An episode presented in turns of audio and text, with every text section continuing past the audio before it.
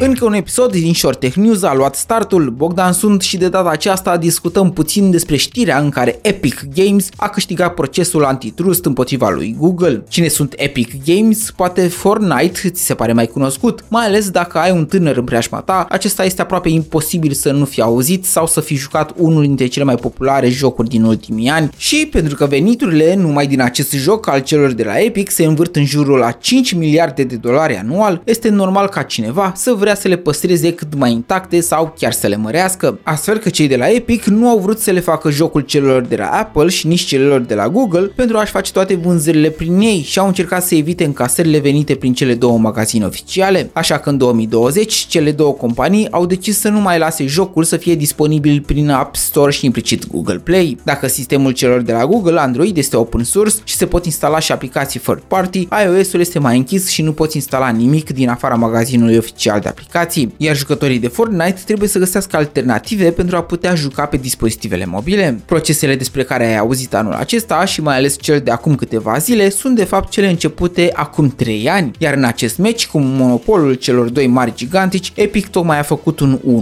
1-1. Procesul cu Apple l-a pierdut, dar pe cel cu Google se pare că l-a câștigat, deși instanța nu a specificat mai exact cum va trebui Google să procedeze în legătură cu relația sa cu Epic de acum încolo, dar a admis că această companie a încercat prin diverse metode să dețină într-adevăr monopol pe magazinele de aplicații. În urma procesului au ieșit la iveală unele strategii de marketing pe care Google le practică în legătură cu dezvoltatorii de aplicații și alți parteneri importanți, precum producătorii de telefoane sau cei din industria de gaming. Mărul discordiei, pe scurt, sunt valorile comisioanelor pe care compania americană le încasa cu diverse valori unora și altora. 30% este partea standard, care se încasa din orice tranzacție pe care orice aplicație o făcea prin magazinul oficial al telefoanelor cu Android, doar că nu era întotdeauna așa. Existau anumite parteneriate cu producători mai mari de jocuri care primeau un fel de deal înainte și cărora li se promitea comisioane mai reduse sau chiar primeau ceva incentive înainte pentru ca aceștia să nu-și creeze propria aplicație de tip magazin prin care să ocolească încasarea prin Google. Mai mult decât atât, a ieșit la iveală cum că Spotify nici nu este taxat, iar pe cei de la Samsung au încercat să împiedice să realizeze propriul lor store pentru telefoanele lor. Monopolul de care se tot vorbește ține mai mult de dorința celor doi giganți să nu lase pe nimeni să se dezvolte de parte de influența lor. Nici o aplicație, nici o tranzacție a acestora nu trebuie să rateze cotizarea către Apple și Google. Și știi cum e? Atunci când ai doar două opțiuni, iar alternativele nu au avut niciodată o șansă să existe de la bun început, fiind omorâte din fașă prin strategii agresive de influențare prin puterea enormă financiară generată de aceste corporații, te supui doar regulilor lor dacă vrei să trăiești. Acum, culmea, nu a țipat un mic studio de dezvoltatori, ci un dita mai mastodontul care la rândul său este taxat și că nu poate face și mai mulți bani decât o făcea deja. Eu cred că Epic Games, indiferent că se ascunde sub nobila misiune de a-i reprezenta pe cei mici și pe cei înșelați de politicile altora mai bogați, a avut mai mult de pierdut după urma acestor 3 ani de lipsă în App Store și Google Play, decât vor avea după închiderea acestor procese care unele pierdute, altele câștigate pe jumătate. Noi însă ne alegem doar cu o privire sub cortina jocurilor de business pe care companii din eșalonul fruntaș mondial